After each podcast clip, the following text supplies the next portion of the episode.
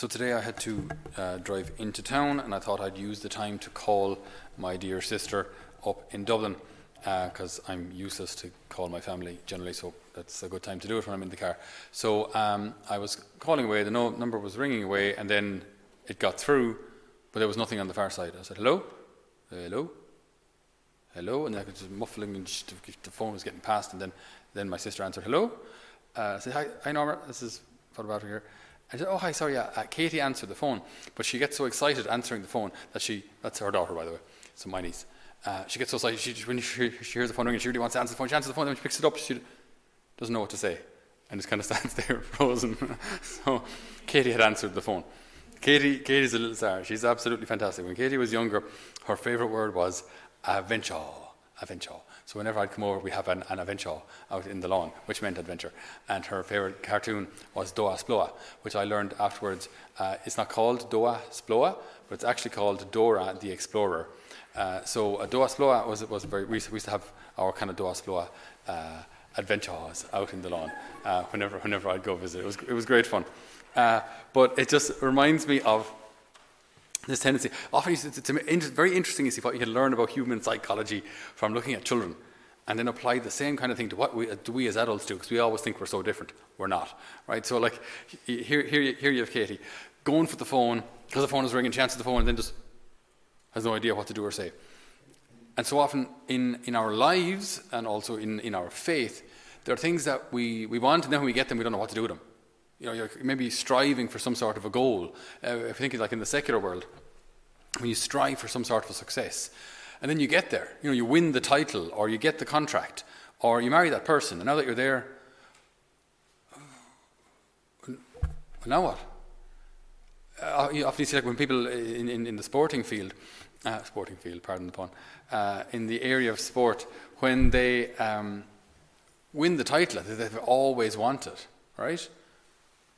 Well, I'm, I'm only 35. Like, am, am I supposed to retire now, or uh, what? I suppose I'll, start a charity. I don't know. Uh, what do you do? Like, because you, have this, all, this, was the, this has been the focus for so long, and especially like, a genie, you think of Olympic athletes, like, uh, you don't get into the Olympics like after four years of practice. Like, you'd be practicing for maybe like three sets of Olympics, maybe 10, 12 years before you are going to be anywhere near world class level just to qualify. Uh, like it, the dedication it takes, that, that you have to be so single minded to get it. Then, but then, if you do, say you do win silver or gold, then what? You've got this thing that you always wanted, that you've worked out blood, blood, sweat, and tears to get. Now you've got it, and, and, and now what? So it's interesting to, to, look at how we as adults do very similar things to, to children. When we think of our faith, thank God, thankfully, more or less, um, people still want the sacraments. It needs work, but we won't go into that now. Um, people still want their, their children baptized. Uh, people still want to get married in church, more or less. Uh, it's still the most common way, anyway, of, of, of getting married. Um, so this is good. okay, as I say, it needs work. It needs better preparation, but we will fix that some other time. Um, uh, so, okay, so you, so you get married or you get the child baptized, and, now what? More often than not, attaining what we've always wanted uh, has more responsibility or more kind of negative consequences, dare I say, and probably more positive consequences than we realized. Okay, say you win a medal or something like that. You're now suddenly famous. Maybe you actually had no intention of being famous. You just wanted to, you know, be the best at something. But now everywhere you go, people know your name. Again, pros and cons. You now have a public persona to maintain. Like, uh, if, if, if you get caught speeding, it's going to make the papers because you're famous. So pros and cons, pros and cons. There, there, there are, uh, I don't want to say negative necessarily, but, but mm, slightly heavier sides and positive sides to attaining this goal. Okay, so when we think of our sacraments, when you receive this incredible grace of being now you know, brought into the mystical body of Christ, I don't want to call it a, a negative side, it's not negative, but there's a responsibility here. There's a, a, a weight, if you want to call it that. Um, it's like a, a, sweet yoke, if we can call it that. It, it, you, have, you now have a responsibility before God. You've received a treasure. What are you going to do with it? You've received this grace. Uh, when we receive Holy Communion, you've now received this, especially for us these days, uh, in days of lockdown, uh, you've received this incredible grace. What are you going to do with it?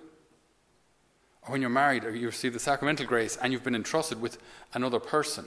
You know, if you're a husband, you've been entrusted with your wife, who you now have to protect and honor and love and cherish, and vice versa. So, what, what are you going to do with this, with this, with this person, with this treasure that you love? There's, there's a, a, a again, it's not a, it's not a negative side, but it's a, there's a, a kind of a weight of responsibility. You're not a child anymore.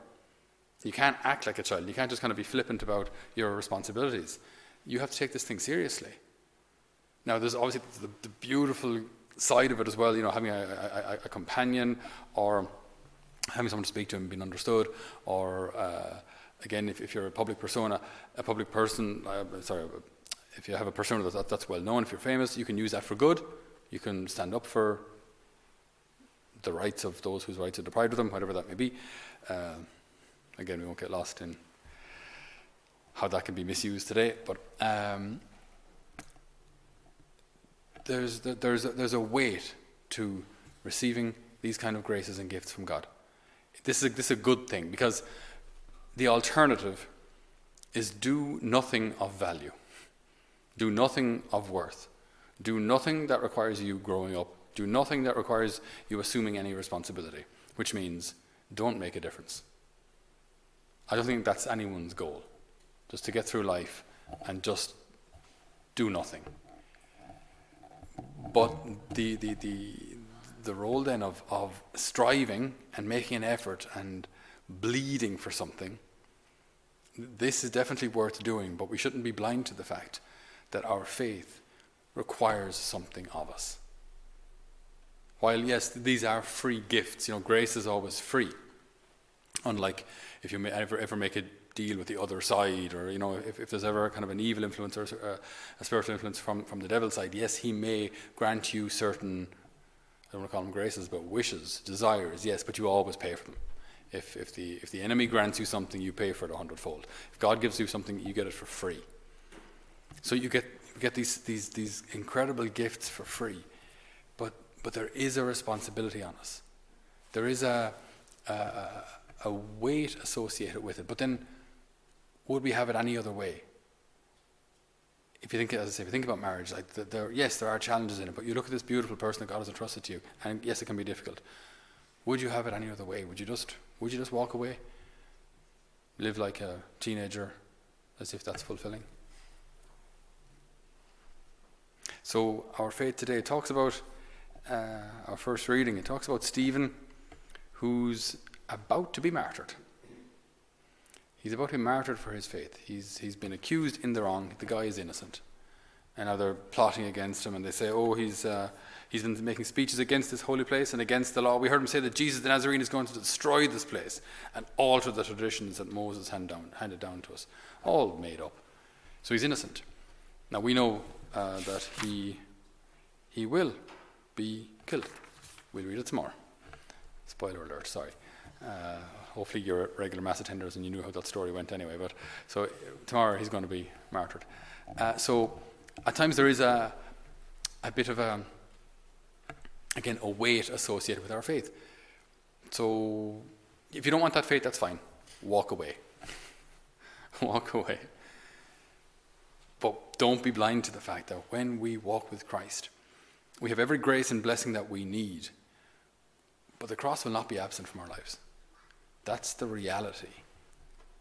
The, the challenge is difficult, and especially today, misunderstandings and the fact that our, our faith is now becoming less and less politically correct. Uh, it's going to be a challenge to walk with Christ. So you can walk away if you wish. There, there, are, there are consequences to not having Him in your life, but He's not chaining anyone into the church. So we have a choice we follow the Lord not, not blindly, we follow Him knowingly, lovingly and willing to take on us, take on our, upon ourselves, whatever difficulty or cross might come our way. And it may be health, might be a difficult family relationship, it might be financial, uh, might be misunderstandings, it might be the demands of, of, of illness, a sick child, whatever it may be. Difficulties may come our way.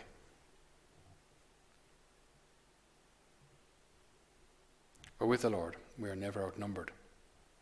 And with the graces that He gives us for whatever our vocation is, we will never be overwhelmed. Never. And so we ask the Lord today to renew our faith also in, you know, in its challenges, in its demands, and I use that word, I know it's, it's not exactly appropriate, but in what the faith requires of us. That we might give to the Lord, give generously, as He has given so, so generously to us. Amen.